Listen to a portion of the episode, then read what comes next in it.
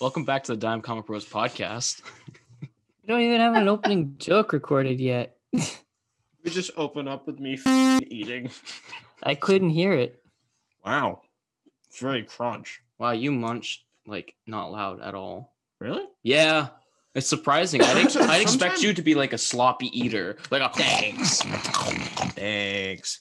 I mean, sometimes it, it it feels like I'm loud. It might just be like overall childhood paranoia. Probably. Like that's one of those things that you're nervous about when you're younger. You're like, oh, I need to be self conscious about how I'm eating, and then you just do it forever.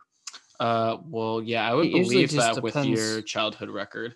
On what you're eating. I'm not saying you in particular, it's just on what is being eaten. I mean, Like- me guzzling down some hot dogs is pretty sloppy. I hate Just saying. the sound of people crunching, and I drive myself crazy when I'm crunching. So That's what I was You saying. play was I- music, don't you?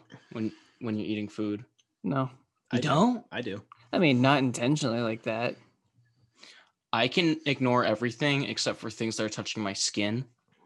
Like there is actually a condition i don't remember what it's called there's like a very specific um mental thing and for some people's brains like it triggers like violent responses depending on certain types of mouth noises more than just everybody being like okay could you not eat like a sloppy bitch like some Yeah. people like when you're a kid because it doesn't usually get diagnosed until it's a pretty recent discovery Mm-hmm. it's like oh the kid's being weird because you know their parents are eating sloppy where it's You like know, that Emma one like noise that. of like spaghetti or like one thing will like actually trigger their brain. It's Mhm. really weird. oh, so like just a noise in general, or it like depends. Everybody's okay, different. It could 'cause- be some types of noise. It could be a crunching thing. It could be So- like so. Let's Like- listen here. Like like Merry having to sing for the fill-in king in Gondor. ooh, That scene Oh. that scene triggers me. ooh. Okay, but so hear me out. You know those Lego pieces, Yeah. right?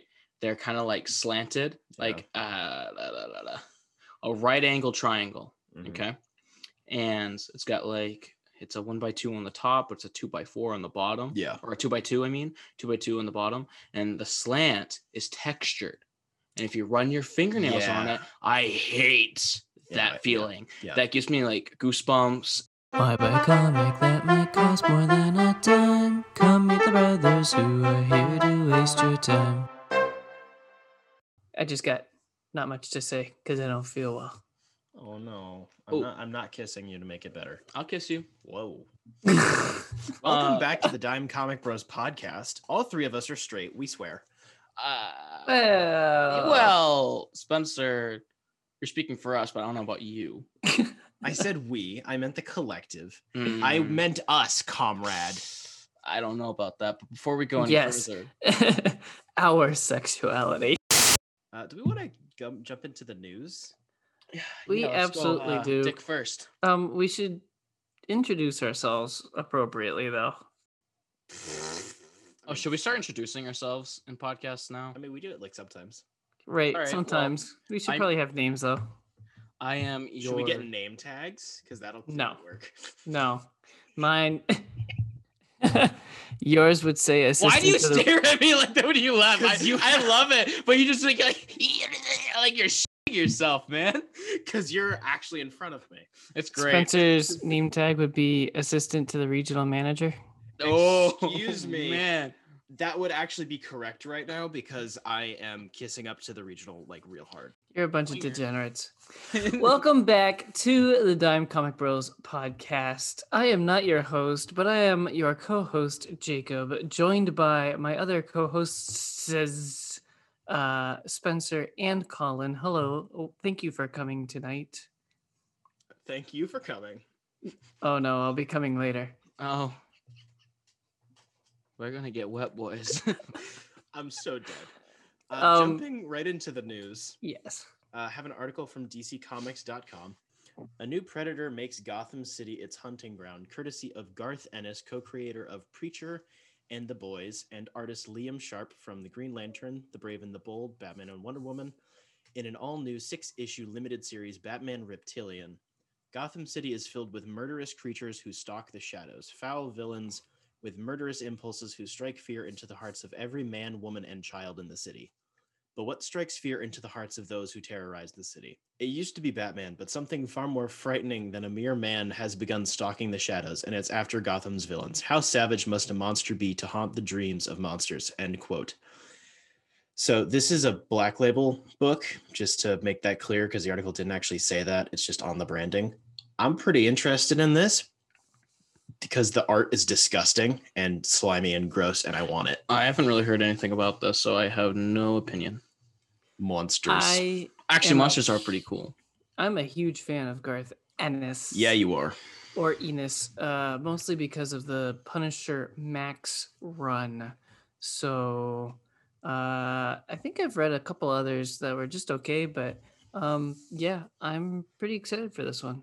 See just uh, where it goes. From DCComics.com, just in time for Wonder Woman's 80th anniversary, DC Comics proudly presents. You got to do that that uh, staircase voice when when they phrase it that way. I have more like an escalator voice. Yes, More like exactly. an elevating voice. DC Comics proudly presents a new six issue anthology series starring the Amazon princess embellished in the color of her famous lasso. You won't want to miss celebrating the woman who inspires us all, and that's the truth. But um, issue one launched June 22nd. I think that's supposed to be issue one launches June 22nd. That is correct. And I also didn't include the title. It's Wonder Woman Black and Gold. I need to work on my editing skills. That's all right. You do a pretty good job. um, I know that Spencer is the biggest fan of Wonder Woman comics amongst the three of us. How likely are you to buy this on launch day? Not. He doesn't buy Ouch. issues. It's pretty like I have bought maybe half a dozen things uh, on launch or within their like launch window. If it's if it's a limited anthology series, just like the the Batman and Superman versions of this, I'm gonna wait until it comes out in a book, like a normal person. I hear that. Well, what a degenerate. Speaking of degenerates, Might borrow it off Spencer, but yes, speaking of degenerates, Speaking of degenerates, from Marvel.com, from the pages of one of Marvel's most critically acclaimed titles comes a new series, Gamma Flight, launching out of Al Ewing's Asner Oh. Uh, Eis- Eisner. Eisner. Wow, I didn't know that's how it's spelled. Eisner nominated work on Immortal Hulk.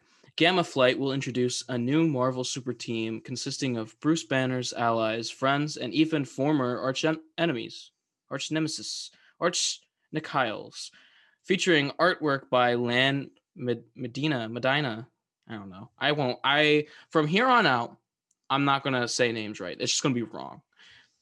The new series will be co-written by Ewing and Crystal Frazier. Frazier will make her Marvel Comics debut in June's Marvel's Voices Pride number 1 and previously and previously served as a consultant on earlier issues of Immortal Hulk.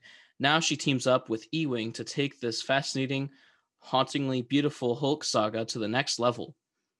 Gamma Flight had one job find and stop the Hulk. But when push came to smash, they sided with the Green Goliath, and the human world intends to make them regret it.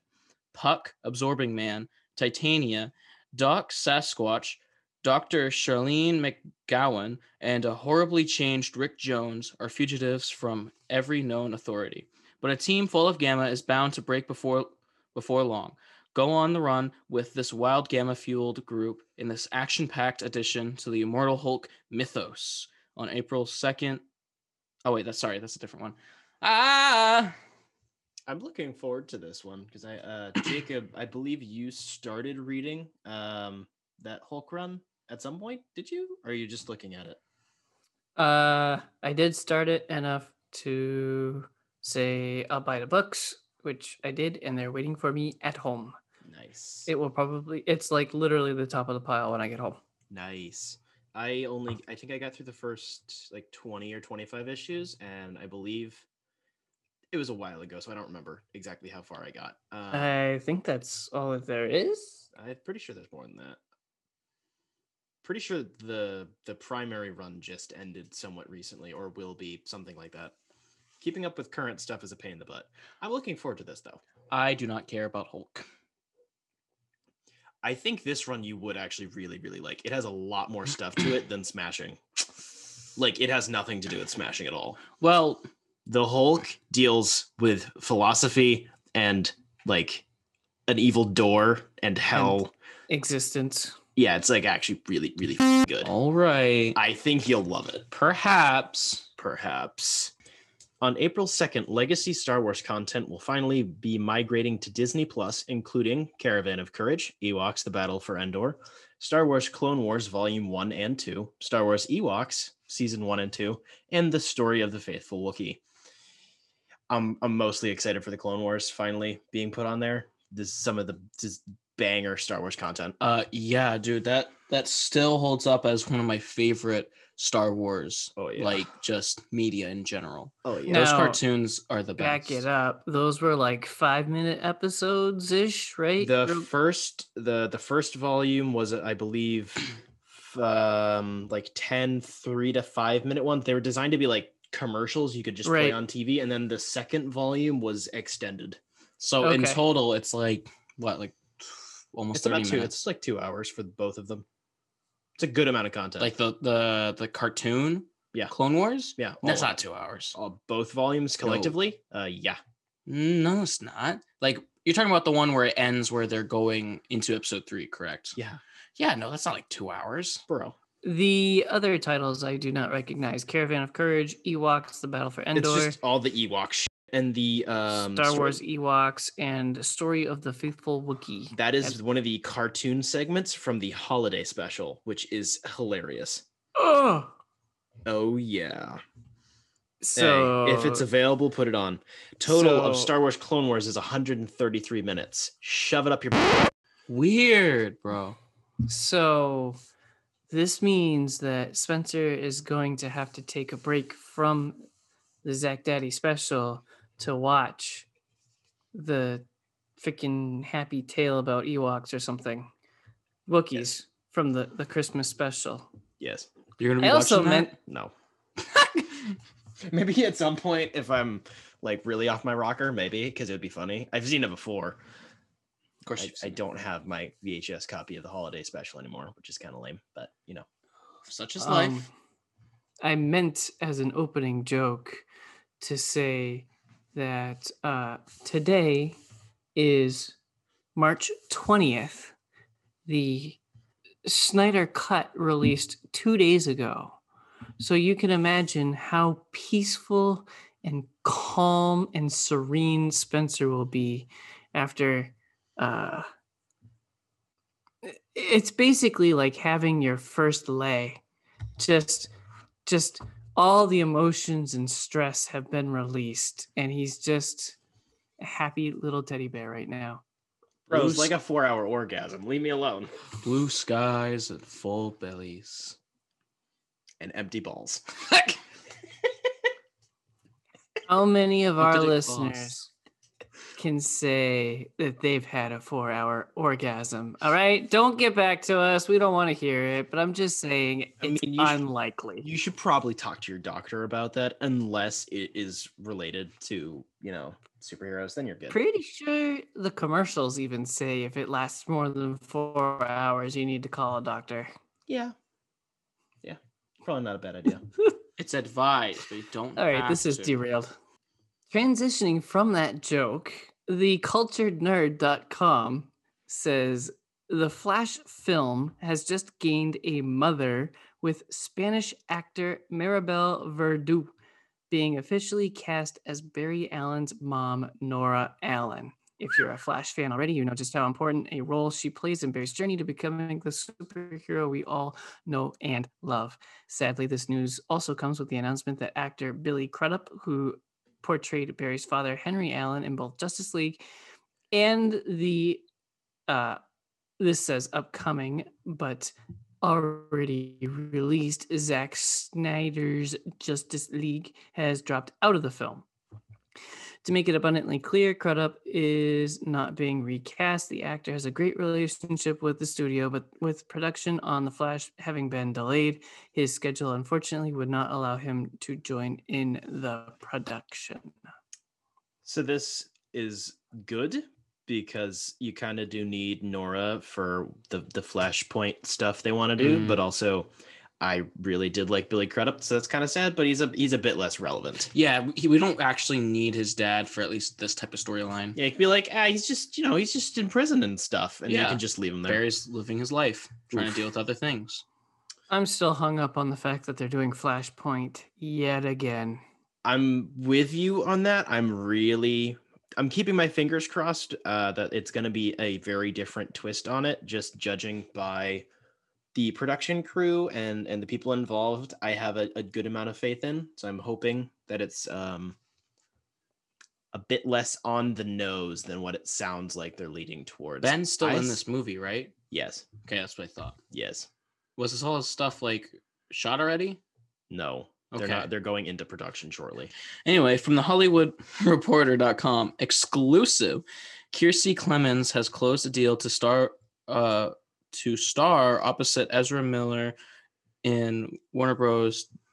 DC movie The Flash. The actress will reprise her role as Iris West, the romantic interest of Barry Allen, aka The Flash. Woo woo woo! There was. We uh, like that. Yes, there were there were a bunch of um, unsubstantiated rumors going around that she might have been getting either cut out or replaced, which is which would have been kind of lame. And having watched her actual performance, we're gonna Mhm. leave it there and say that this is cool. So that is the end of the news. Do we want to jump into the main topic? Let's. All right, so we are going to be talking about Wonder Woman from 2017. Ah, three degenerates talking about Wonder Woman. You're the one calling us degenerates, my dude. Um, everyone is. Uh, Wonder Woman 2017 is directed by Patty Jenkins from a, from a screenplay by Allan Heinberg, a story by Heinberg, Zack Snyder, and Jason Fuchs. I do not know how to pronounce his last name at all. Wonder Woman origin story. Yes. Mm-hmm. Wonder Woman 1. Yes. Yes. Yes. Yes. This whole movie is mostly a yes. It's mostly a yes. yes. There's nothing really. I don't think I have any problems with it other than maybe how they present Ares, I guess. I think that might be the the big thing to get into at the end because I think that's where we're gonna have the most amount of thoughts. All right. Yeah. So Jacob, you got some you got some positives to start off with. I appreciate Poison Lady's f- mask or makeup or however you want to say it. That's a very interesting point. That's really. I mean, it's kind. Of, I mean, he's fair. It, that's fair.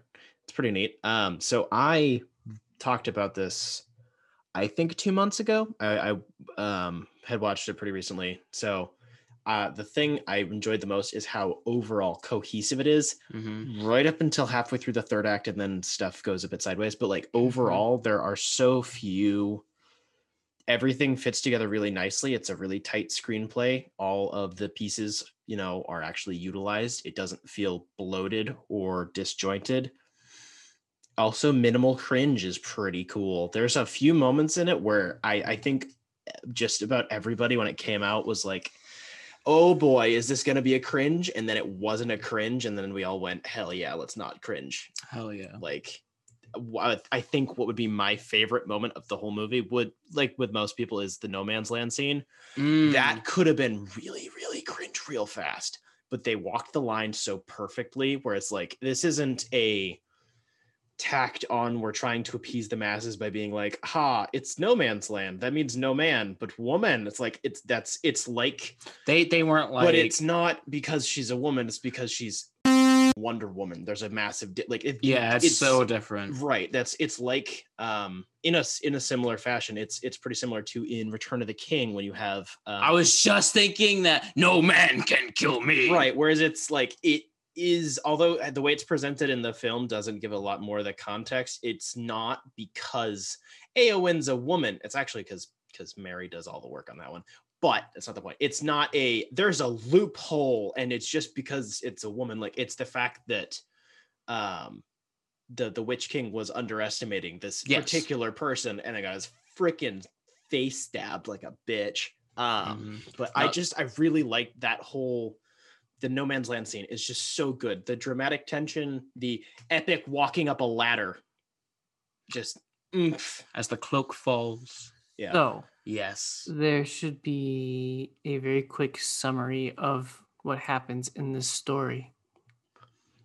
Wonder Woman is on the island of Themyscira with all of the other ladies. The land of the ladies, the land of the lesbians. yes, um, the island of invi- the the invisible island of lesbians. Yes. Sounds like a really weird, like schlocky B horror movie it sounds like one of your best grunge albums of the 90s. not bad. Um, so she is just chilling and they're doing their thing. And then Steve Trevor, a spy, as he calls himself, um, for the Allies, uh, accidentally crashes on the island, like inside the invisible barrier. She yoinks him out of that plane before he dies. Then uh, she gets exposed to the fact that, oh, there are like dudes with dicks out there. You know, uh, also, you know, war and uh, the other less relevant things other than also, it's Chris Pine. Also, she yoinks him. She yoinks him. Yeah. Um, so she basically just she ditches the island and goes, Hey, there's war. We must kill Ares because it's obviously Ares, the god of war, who's making all these things a thing. Cause she is a sheltered little homeschool girl. Yes. And it's hilarious. Um, so then she takes Chris Pine and then I'm gonna keep referring to him as Chris Pine. I'm not gonna stay, I'm not gonna say his actual name. He's Chris Pine. Chris Pine. um, Chris Pine and one woman go back to uh, the Allies, exchange spy information. Uh, they recruit some weirdos, and then they go on a romp through the Brit- the the uh, European countryside, and they do war stuff. That's that's usually how you end up leaving a synopsis. You go through the like the first two acts, and then you drop it at the end of the third. I mean, And then they of the third. stop Ares. Yes, and then Wow. they're and yeah, and then they do a fight. The plane goes boom. Chris Pine dies, which is real sad. Dead man. dead, dead, dead, pretty boy. And then Wonder Woman does a "I am sad now." My man's my my little pee-pee man. He's dead. No Yeah. more fly pee-pee. Big, big oof. And um, then she goes and works at the f- Louvre because that's what you do when your boyfriend dies. You go work at a really expensive art museum. Pretty based. That's base. That's red pilled. That's the weirdest synopsis I've ever given. I mean, it, it's pretty Um, accurate. It's a simple movie. it that's i think the thing i enjoy really like a lot about it it's very easy to follow and just this is fun it's Yeah. fun and big and loud but not like obnoxious and showy Mm-hmm. Really quick sidebar. You were saying you would only call him Chris Pine. Uh, I watched a movie that had original Ant Man married to Pepper Potts. Uh, and then Pepper Potts is having an affair with Aragorn. So Ant Man hires Aragorn to kill Pepper Potts. And it was really, really weird. i remember watching that i cannot remember what the, f- the name is A perfect murder. oh have It no idea what you're talking about. is very, very loosely based off of Alfred Hitchcock's Dial M for Murder. I just thought my uh, poorly worded summary would be really funny. kind of poorly worded summaries might have been taken over a little bit by like honest trailers but they're still pretty funny Right? Since you guys glossed over my first take, I guess I should come up with another one. Um, First take. yeah, Poison Lady's mask is cool. Um, no, I really got nothing. This movie's just fine. It plays out well until it doesn't, and then it's a little bit ridiculous. But it's not like it's a bad movie or anything because the final act falls apart. It's just fine. How does she hold the sword? She got like buns of steel. We've all seen that meme. That is actually a thing that you like can do with dresses. A dress that tight would be a very unwise choice, but you you can just like actually put a sword down the back of your dress. I would know, obviously, Of course she would. from my fourth job. ah yes, of course. uh, would that be drag queen? Escort. Oh, Yes. Mm-hmm. Yes. Fantastical escort. What? Yeah. You know, fantasy, That means he dragons, dungeons, spungins. That means he dresses function. up like a princess and rides in on a unicorn. I would be down to ride a unicorn. yeah, you ride that unicorn. So, as Jacob was alluding to, the the third act. Um, so the movie, it, it most of the messaging and the theming it boils down to Diana learning that mankind is kind of sh- uh, and you know man causes their own wars. They're not being mind controlled by Ares mm. until right at the end where Ares is like, yeah, so you know how I'm not mind controlling these people, not at all. They're doing their own stuff, and that's cool. And they have a, a nice conversation and then she kills Ares, and then the war ends, which is entirely antithetical to how the movie should be working, which was confirmed to be a studio note thing. There was a different version of the ending that didn't do that. Oh, She still fought Ares, but it was for like slightly different reasons, and you can still have them fight. It just needs to not be, "I will destroy you," which I'm pretty sure he says like five times yeah, probably. and then you have the the molten metal armor monstrosity. There was also a different design for that, the one we actually get to see. okay, so wait. Get to seeing what? You're telling me that a project Zack Daddy had his hands on was altered by a studio? I know, right?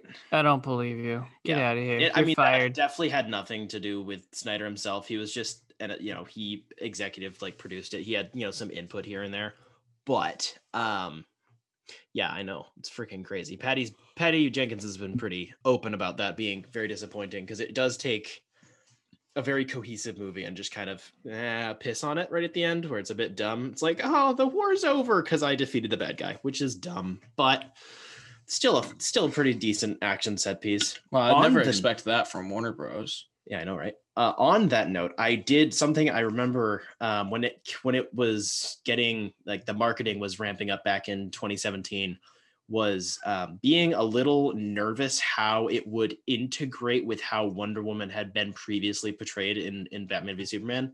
Not entirely like in terms of, of tone or whatever, but like how are how is Patty Jenkins going to portray the Amazons skill set and and you know speed and precision and such without it just being Zack, please come direct this action sequence for me, which would be stupid and dumb, and that would never happen. And that was something I really enjoyed was like the opening fight um, on the beaches of Themyscira. Like it uses very similar techniques, but it is toned down a little bit, and it still has the same feel of there's a bit of slow motion. We're speeding things up a little bit, but like it just looks really good, and it's less self-indulgent. That it was feels- gonna be my next point. Is that I, especially at the end, there was a lot of slow motion shots, and that kind of bugged me. Like through the movie, it was okay because it was just barely sprinkled in, but the the final fight definitely used it too much, oh, in Oh, yeah. my opinion. I think that one is nigh an objective fact because I think pretty much everybody agrees that the the th- end end battle was kind of lame. Yes. Something I might have mentioned previously that I really like is how they the all of the Amazonians were directed to rip off Gal Gadot's accent. So it, it a made them more uh, to use the the not so good term in a better sense, quote unquote ethnic Mhm. like to give them a bit of a different texture because Gal Gadot cannot drop her accent for her life. She And can't I- do it. would never want her to. No. Same. So they instead of trying to beat her over the head with acting lessons and try to get her to change her voice, they said, "Hey, what if we had the whole island talk like this?" And I think it sounds really freaking cool. It's amazing. I'm in love with the lesbians. you are a lesbian. I am a lesbian. It's we my are, kind. We are all lesbians. Ooh, well, I don't know. Yes, My girlfriend's pretty gay, that's true. but us three as a collective, Yes, we hardcore f- lesbians. I'll tell you that, bud. definitely. Speaking of old people and American wars, how about we go to Falcon and the Winter Soldier? That was lame. Colin with the segue. Oh, there you go. Oh, Yeah, bitch, you like that? dude, I absolutely loved this episode. It was really good. I Explain why. I mean, there's multiple points, so I'm not just going to go on a tangent because this is a roundtable conversation. But Right. overall, this feels like the perfect middle ground between the MCU uh, movies and the Netflix shows in terms of character development and, and like character focus, as well as like strong visual improvements. It looks so much better than the movies. Bucky's going through therapy. Dude, I'm so down for that. Yeah, One of my, I, I put a that. note in here and I use a phrase I never use. I said we stand Stan because Sebastian Yes. Stan. I never use Stan as a as a positive thing because it's a bad thing. But like, Mm-hmm. bruh, I'm so down for this. it's uh it's it's just so good because I love okay, so Falcon, I'm not really too crazy about him, but like I respect the character and his part's really cool, but I really cared about uh Bucky more. Uh I don't know, I just like the the trauma induced characters way more. Sue me. So Oh, I'll You know- sue you. sue me up, baby. But uh him going through therapy and just having like a rugged ass um therapist she is great. and he's just like, okay, yeah, keep being passive aggressive. He's just like, holy f- mom. Jacob, share, I wasn't wowed. bruh, bruh. You're not allowed to have a I- contrarian take. All right, bye. oh my god. I mean, I wasn't wowed either, but like, I still thought it was really good. But Jacob, eh, Mr. Devil's Advocate, I am memeing. Don't be such a moody bitch about it. Jeez. I had to leave it on mute as long as possible for the joke. The opening scene was very clearly just we need some action real quick to get people interested, which was fine. I could I, I liked it. There were some things that looked a little wonky, so I am not on board with you when you say it looks better than the movie because there were definitely some weird effects. I didn't mean in terms of like visual effects quality. I meant in terms of like stylistic choice, like lighting, framing, But- color grading type. there wasn't anything outright offensive to me politically because I am keep your politics out of my comic books. There wasn't anything like that. I could live with it all. But I'm interested to know where it's going to go. I'm I've got some hopes of where it could go like super spy intrigue stuff maybe. I don't know, but the stuff with Bucky as you guys said was really really good. Um not so much with his therapist for me, but for just living life with uh the old dude that he's trying to have lunch with and the bartender that the old dude asks out for Bucky. Uh, all that stuff was really, really good. It felt to me like they spent too much time on Falcon's family politics. yeah, I wasn't interested in that either. It was it was good to have the background, but they took extra time on it. And Yeah. it felt like that they were repeating what they had already said. Yeah, I don't give a f- about the boat. I agree actually with Jacob on that. I do care, but I do think the balance was a little bit I wouldn't call it like 2 to 1, but for a a co-lead show, it did feel like the balance was a little off. Yes. But it might just be it happens to be more this episode than the other ones. Yeah, maybe we'll Right. get more Bucky next episode. Right. Exactly. I am very surprised by the villainous mob, I guess I can call it, um, and how current it feels uh, in the news as terrorism. So I'm, I'm it it's kind of cool to see something that could happen like any day in the news, like in a TV show. It it's surprising how current it feels. I guess. I'm very interested in that primary plot. I think that's definitely going to be the the primary plot. I think that that is being presented as B plot, and like with most things, I think the B plot is going to feed into the A plot. Right. Um, so I have a theory about it. same. Um, but the thing with that that I thought was really interesting, just be like the Flag Smasher was a singular person in the comics or is, and I like the fact that they broke it up into like a like a banner. I think that's interesting, just mm-hmm. to to use it to use the ideas present and not have it focus on one person and instead make it like an ideology. I like, like that. that. It's interesting. Do you want to compare theories? Because mine's bigger. Knock yourself out. I have another theory that I want to get into, which might connect to your theory. Is it Mephisto? I no. Dude, there's an M in Spider Man's suit, Mephisto. It's right there, right under the spider. Mephisto is gonna happen in Loki. I called it months ago. I can see I think that the terrorist mob, whatever phrase I just coined a few minutes ago, is going to be doing their own thing and not be doing so well. And then Zemo's going to come in and be like, hey, basically Joker in Dark Knight, he's to take over the underworld and change their mask to the Zemo mask. So everybody's wearing the stupid purple Thanos looking thing. Thanos' chin. And then that's gonna be oh uh it, it another comparison I had was like uh what is it, the children of Batman in Dark Knight Returns? The Sons Oh. of Batman. Yeah. Sons of Batman, thank you. So something like that. I think you're probably onto something. That wasn't what my theory was, but that that's definitely. I think he, I think he's onto something. I would agree. I didn't even think about making any theories. So I don't I don't usually at least I try not to. I mean, particularly after WandaVision goes, guys, please stop theorizing, but also theorize more because it makes us money. That's Um, true. So I when the most interesting scene out of the whole episode, which I gotta say, I appreciate the fact that it was a full 50 minutes. We're not getting any of this short episode stuff. It's full. oomph. Yep. That's nice. My Yep. favorite scene was um, Bucky on his date, which was so hilariously awkward. We I I really do like how he had like really cagey responses. That was really cool. Um, I think she's an infiltrator from somewhere.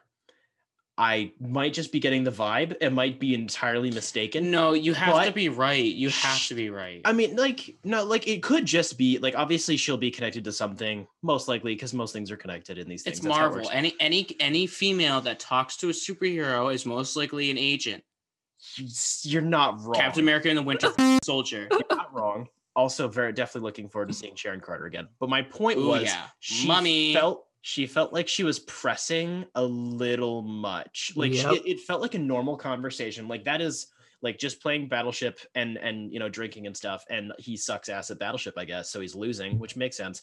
But the level, like the intoxication imbalance between the two of them and the tonality of her questions while it was it, it seems like she was trying to give off the vibe that she was just mistakenly asking really personal questions that were triggering the fuck out of him. It just felt like she was trying to get him to reveal himself maybe because obviously he's trying to live um under his pardon and just live um not incognito. What's the term i'm looking for? Just he's trying to just live his life. He's been pardoned but like nobody Witness knows protection program. I mean, he isn't, but like basically, he's trying to just like he's using his name and such. He's been pardoned by the government, but he cut his hair, the beard's gone. He's hiding the arm. So like he's just trying to live as like a normal dude. He's in his old family house in Brooklyn, which I thought was really cool. Oh, he is. Yes. How'd, Um, how'd you find that out? you look at did the they- exterior location and then it matches up with what we were shown previously. I wasn't paying attention. I guess. It just felt like she was trying to get him to say something. I don't know.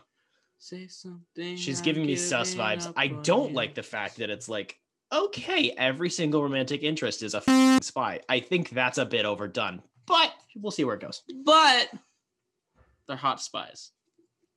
Based. I'm okay with that. This was a very, very, very nice, pal- not palate cleanse, but kind of a palate cleanse after the thing that came out the day before this. Like, It's definitely a different genre, and I Yes. like. It's not just a buddy cop show. It's no. not like psych. I hate when people make those memes about it's it's psych but different. it's clearly sup- not supposed to be taken seriously, you twerp. I just f***ing hate that 'cause I don't like psych. yeah, we're not friends. Yeah, we're in a relationship. Of course, we're not friends. That's dank. leave that in.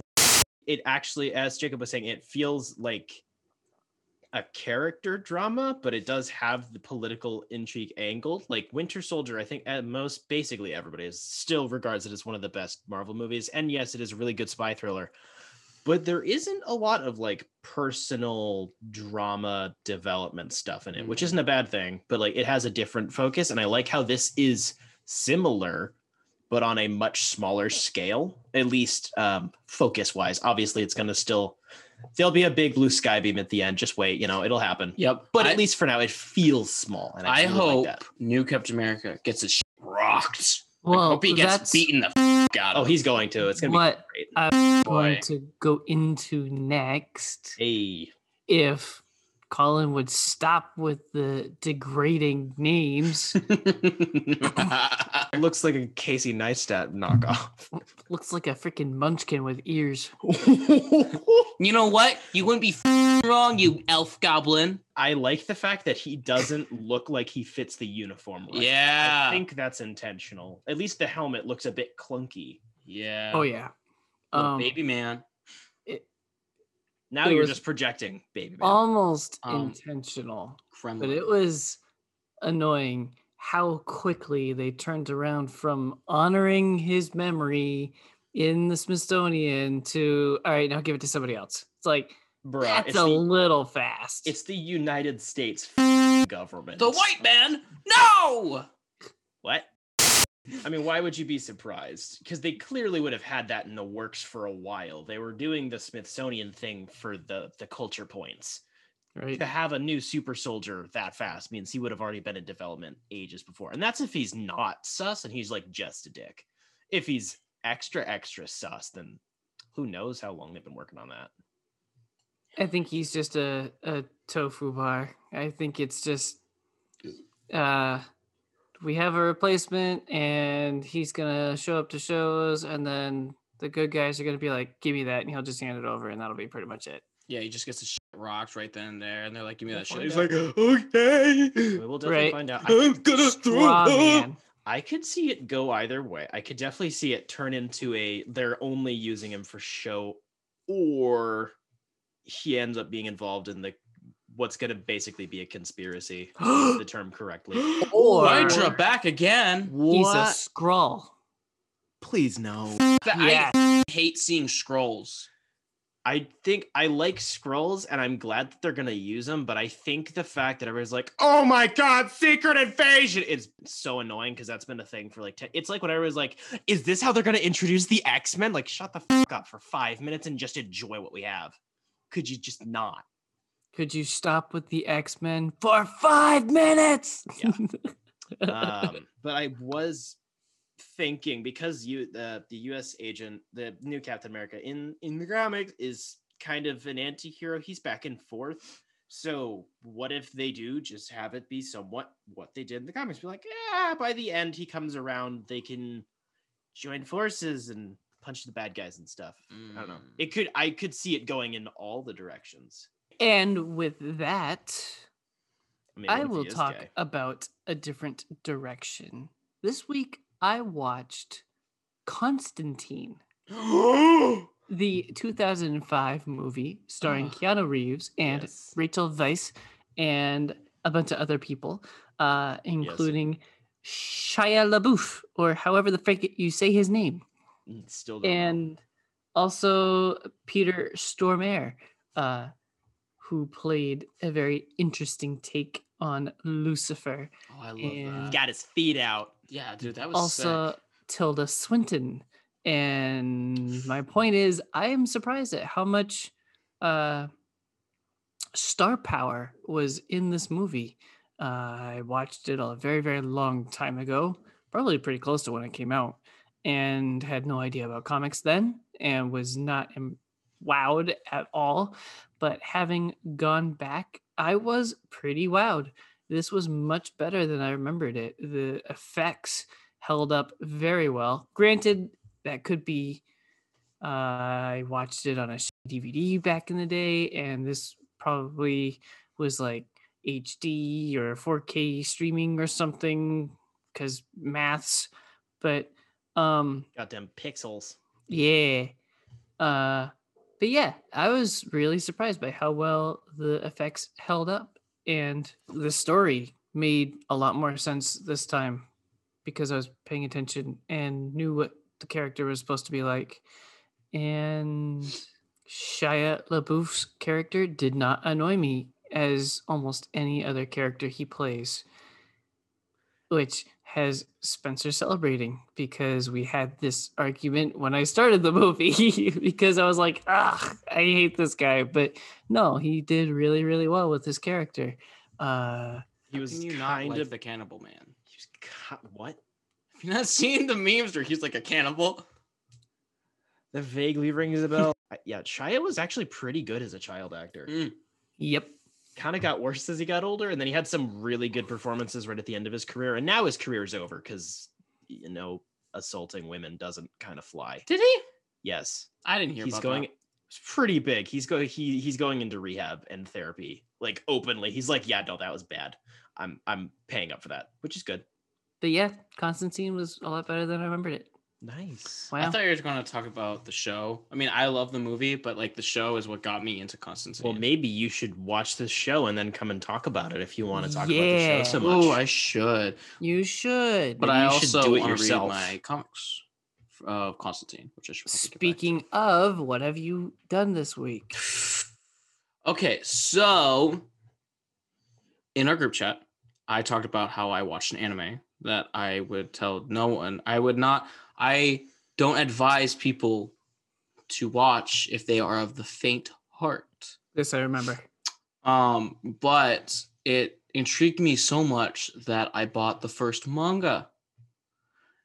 Uh, and it's one of the most popular ones at the moment, and it's known as Berserk. And it's still a running manga, and it has been since like maybe early 90s. Still some dummy thick books. Yeah, they're f- huge. Like, those are the. Normal halfway size through. books, and they're huge. Yeah, I'm halfway through. Nice. So I watched the trilogy, and instead of talking about movie by movie, I'm going to talk just as a whole. They actually ran very smooth, and uh, they're actually very consistent.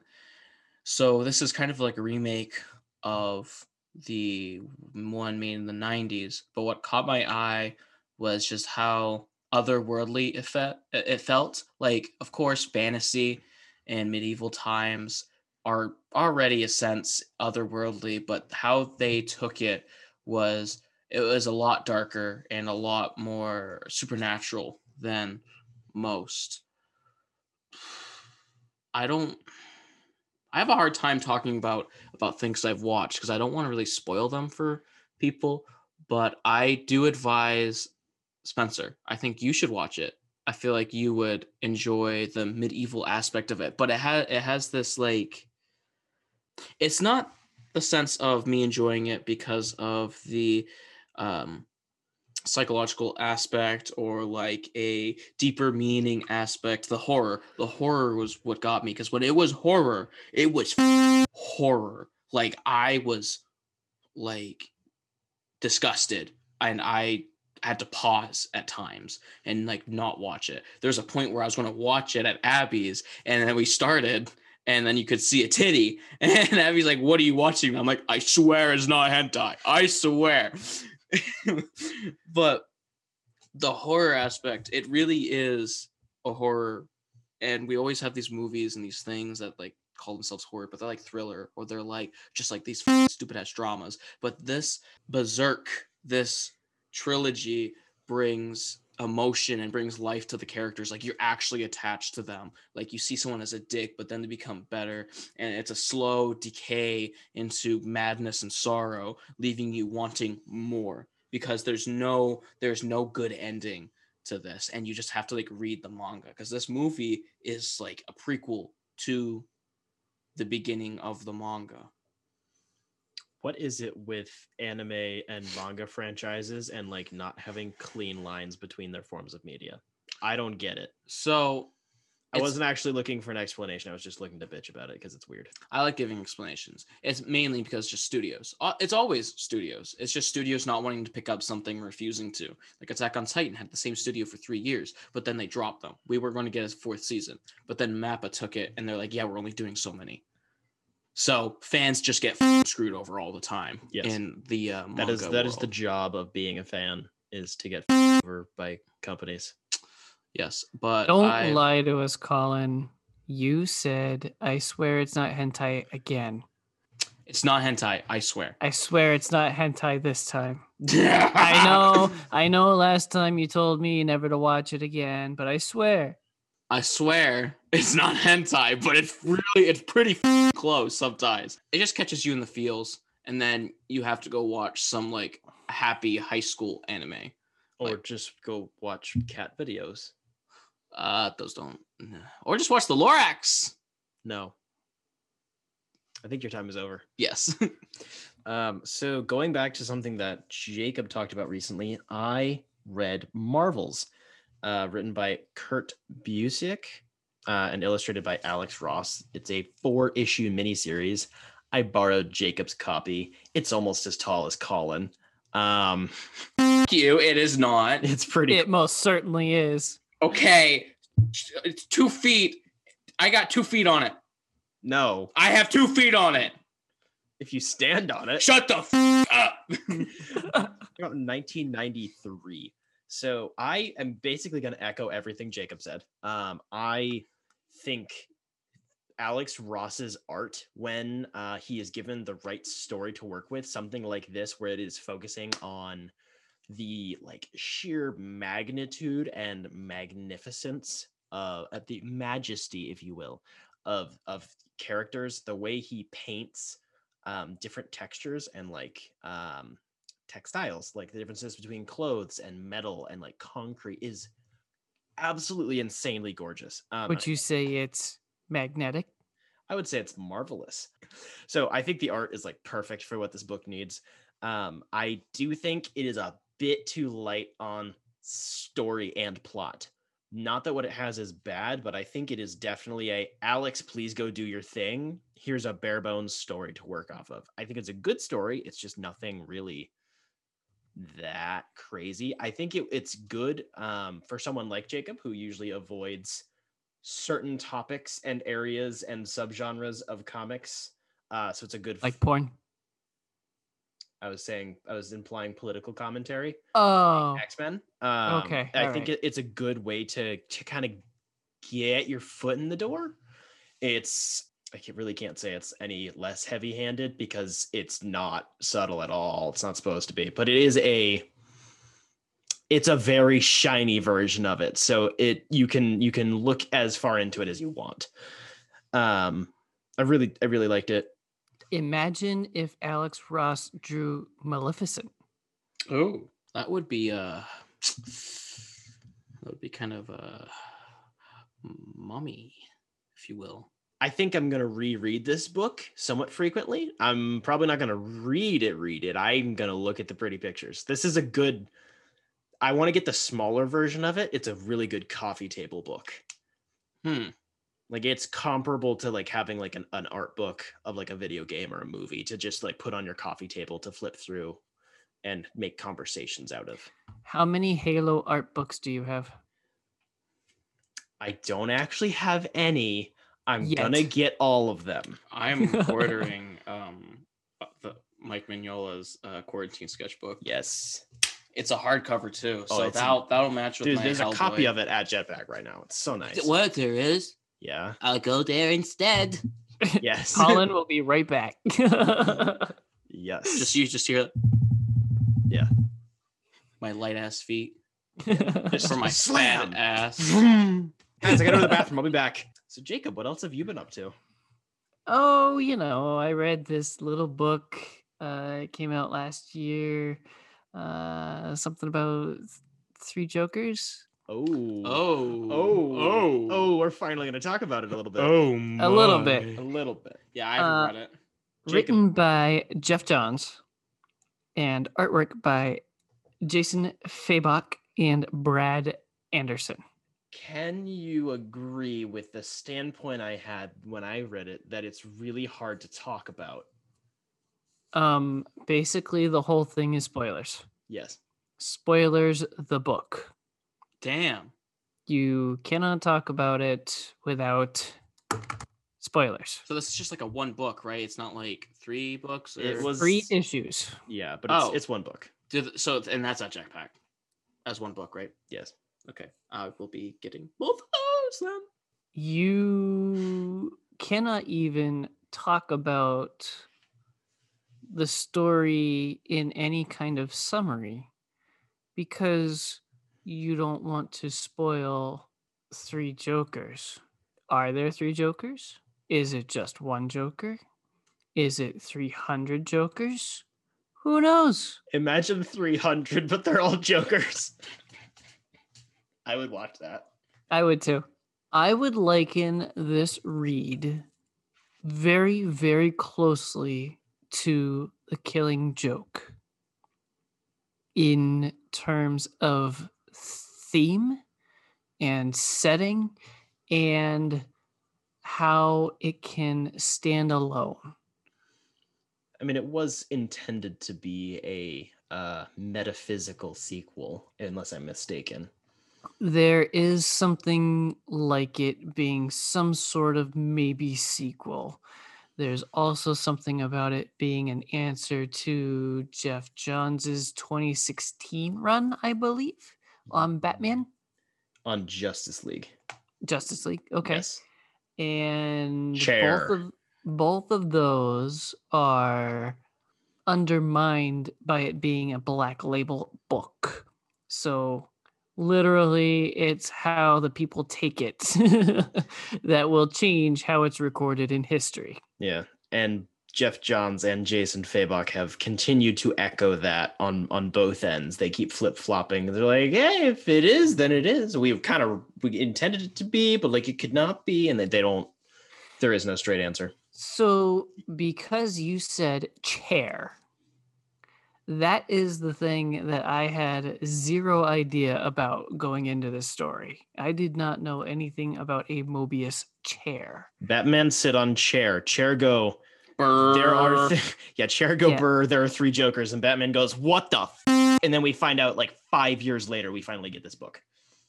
Oh yeah, I But remember about The that. chair didn't say three jokers? N- n- no, not exactly. The, I know. he was just like, "Who is the I- Joker?" And he went, I- "What? Oh no!" Yeah, he asked the Yeah. chair. Well, I can't even tell you the question because that's a spoiler when you I find out know. later. I know. I did this research. Boy, did his research. So, It's for research purposes. is that the 100 gigabyte homework folder? I enjoyed it. A lot of people all over the place were upset with it and what it did. I like it as a standalone book, just like Killing Joke, or even as a squeakle to Killing Joke. Ooh, I should have said a squeal to the Killing Joke. No, it doesn't flow as well Oof. it has some plot issues that you have to consider, but so does Killing Joke. Like it's deep. Is it flawed? I don't know. It's deep. I In your enjoy it. ass. I mean, Barbara Gordon's got some plots. Just saying. Oh. Barbara Gordon's pretty deep too. Oh! Nightwing has entered the chat. All right. Colin, what else did you do this week? So today I was watching Batman v Superman. Of course. So you were cramming. Uh, I was coming. Oh, okay. Yep.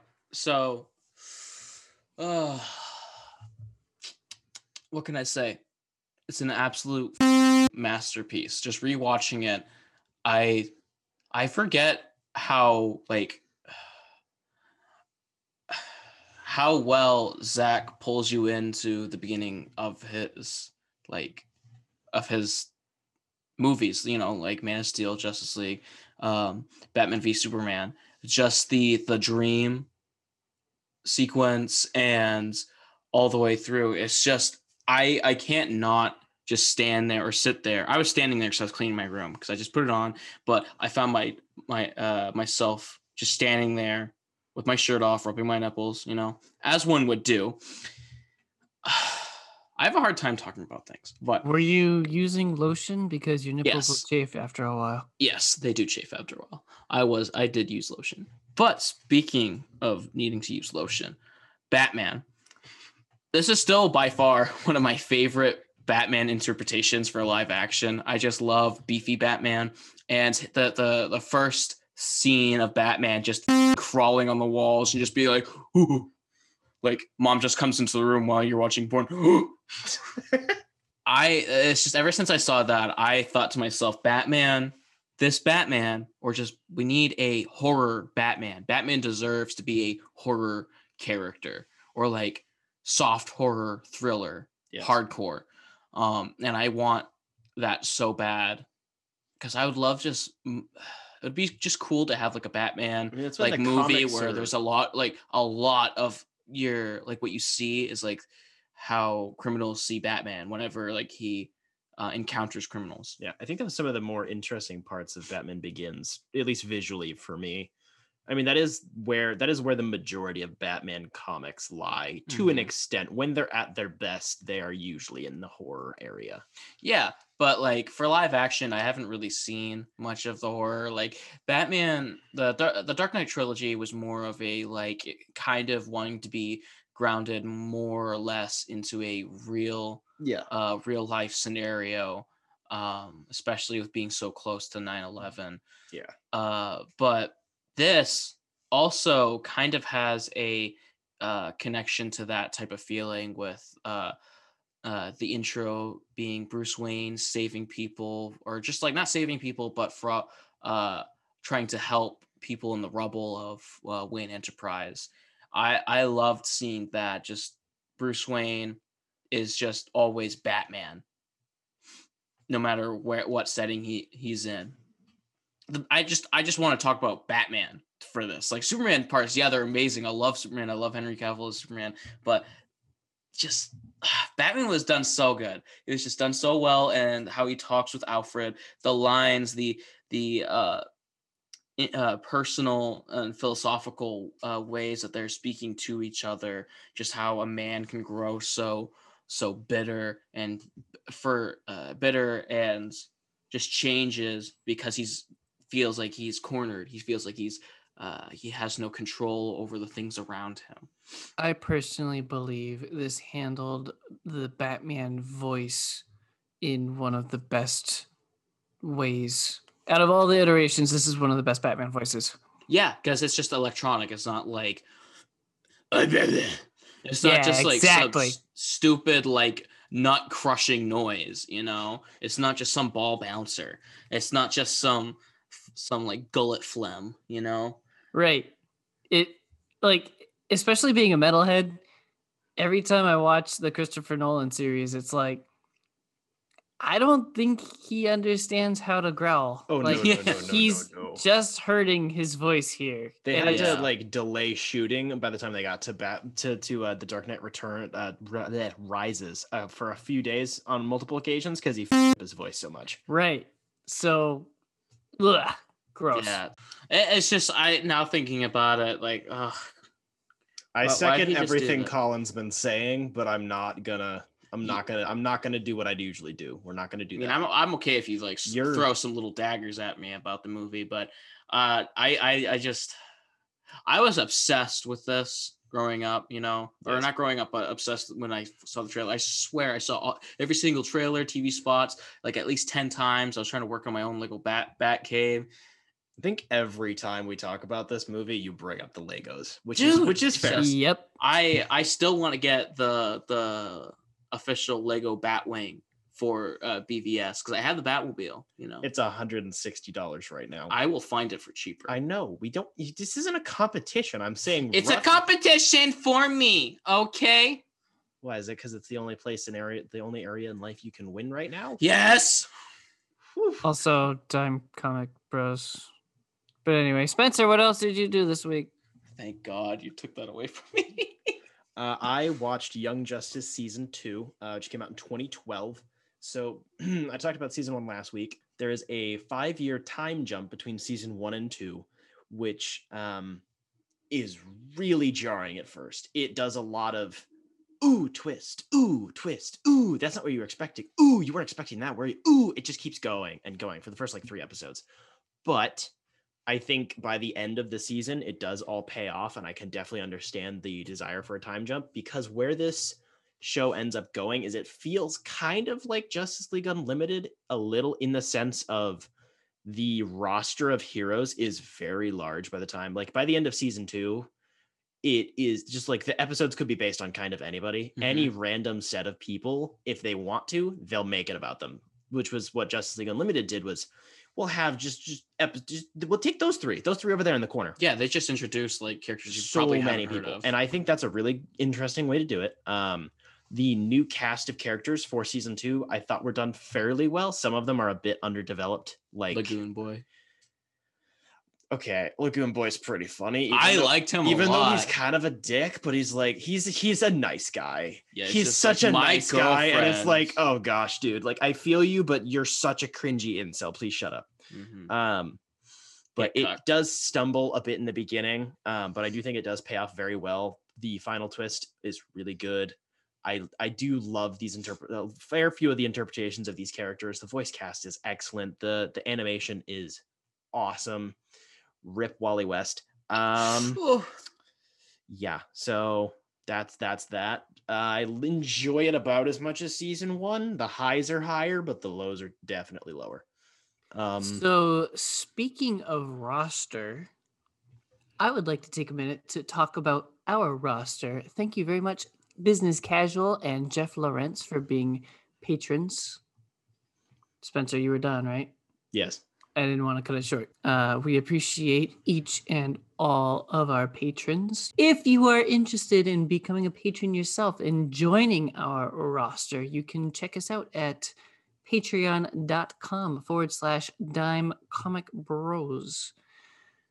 Also, in our roster, kind of like a uh, moving from the personnel over to the the garage.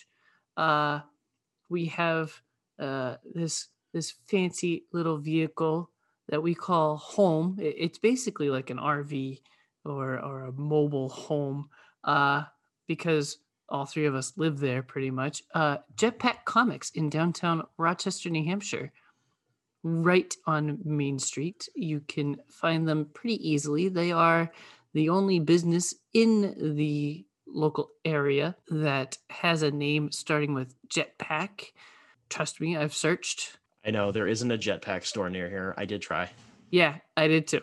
We so appreciate all the support that we are getting from our patrons and our partners at Jetpack Comics. They have a huge selection of comics, comic books, uh, graphic novels, manga, board games, card games, you name it, they probably got it. So please check them out and uh, support them a little bit with your recent stimmy. Bunch of chads. Uh, yes, you can also follow us and Jetpack um, on social media on Facebook, Twitter, and Instagram. There's there's memes sometimes. There's some behind the scenes images. There's teasers of upcoming episodes. Um, all sorts of fun stuff. Maybe some sketches. on occasion we get we get some some peeks at what colin's been doing not dick pics we swear um That's for uh that's for the patreon obviously Also, uh, there is a cut rant from last week's episode. I haven't edited it yet, but it is being uploaded to Patreon. Wow. Nice. We like that. yep so we were speaking of um wonder woman's lasso of truth a couple of times earlier there is another dc comics femoid who happens to carry around a long ropey thing Speaking of DC mommies, we are going to be talking about Catwoman When in Rome, uh, which is a short mini series written by Jeph Loeb and illustrated by Tim Sale. It is You'll- the last of the series, as far as I know. Yes, sir, it is. We are going to be talking about that next week. So stay tuned. We're going to try really hard and we're going to we're going to carry around baseball bats and bonk each other the whole time. bonk. I'm gonna need more of those than usual, probably. Yeah. That's because you're into whips, though. You know what? You wouldn't be f***ing wrong. Also, you seem to have a mummy thing. Uh, yeah, No, he does. Can Yeah. confirm he does. definitely. I had You big sister probably- growing up. You probably read a lot of Sigmund Freud growing up, and that's why you're into mommy. I don't know what that is. You don't know Freud? Mm, sounds really familiar. He, It's like he- f- one of the first philosophers you would read if you study philosophy at all. Not really philosophy, but psychology. I mean, yeah. Well, I kind of bounced everywhere. I didn't really have set books or whatever. I just, Hey, I I, just, bounce. I just, I know you bounce with that fat ass of yours and that washer, but like, I just bounce between things, you know, just Colin. to read. Yeah. Uh, he's very popular for the idea that all kids want to f- their parents. One of the many ideas he's famous for. I would definitely not say that's the top one. I But that didn't is say it one was the them. top. I said it's Oh, something he's them. very famous for. Colin would remember that. I would remember that if I've read that. Um, no, I believe he, he's he's in the right territory where all humans just want to f- whatever's f***ing living. Well, yes. You're just fucking horny. Everyone's fucking horny. Yes. Females are probably more horny, but that's Sounds a- an yes. argument for another day. We will we will have that discussion one day when we're all married, uh, which will never happen because we're going to be doing this podcast until we die, and it scares off the femoids. I mean, you and I are Femoids or fembots? I feel like you have a femoid and I have a fembot. What's the difference? Um, I feel like a Because both fembot of those is are both of those to are like hardcore mind. incel terms. That's why I'm using them because it's like it ties in. I don't know the. Well, how close is your uh, femoid to the uh, female hive mind? Not very. Exactly. That's Mi- fair. Mine's closer. is Mine yeah. is closer Your- to the yours- hive mind. Yours will become a Hun bot in in 20 years, and she's going to start selling Mary Kay. I have created a monster with this conversation.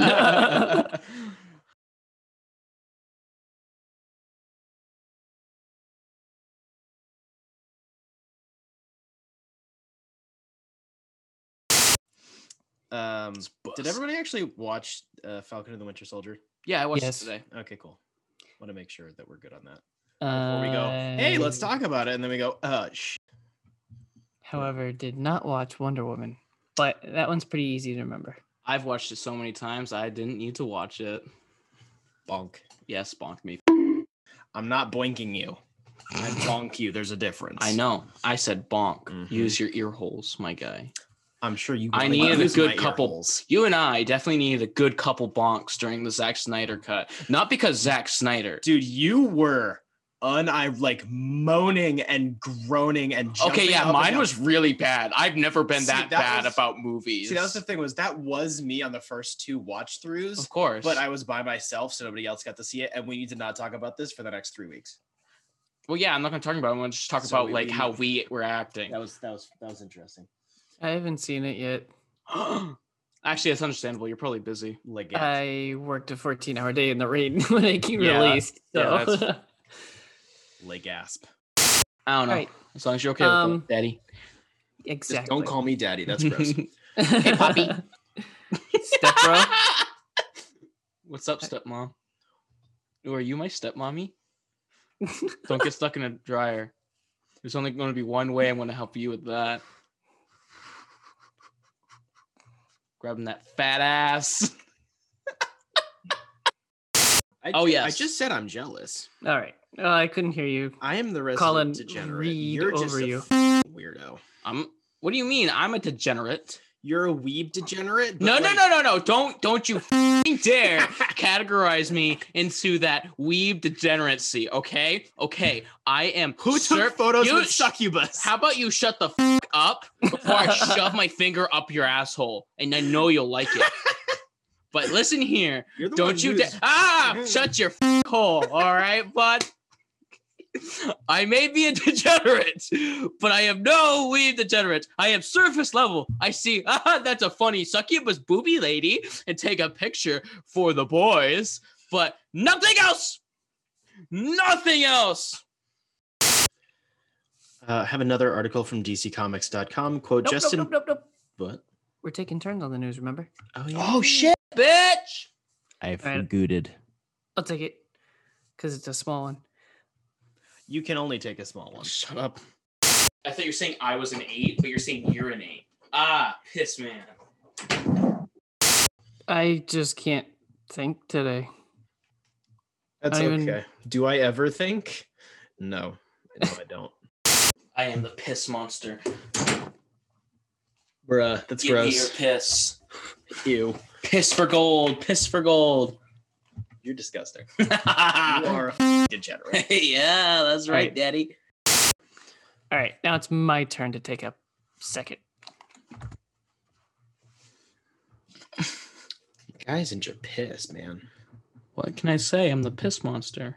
You have problems. You are dust. That was the quickest piss. That was a quick ass piss, bud. That wasn't a piss. I was running to the fridge to get a ginger ale. Oh, nice. a bold boy, a spicy Mhm. man. Mm-hmm. I'm gonna need to sneeze real quick. Do the sneeze. Do it so hard. Stop. It's gone. Fuck you. Boom! I win.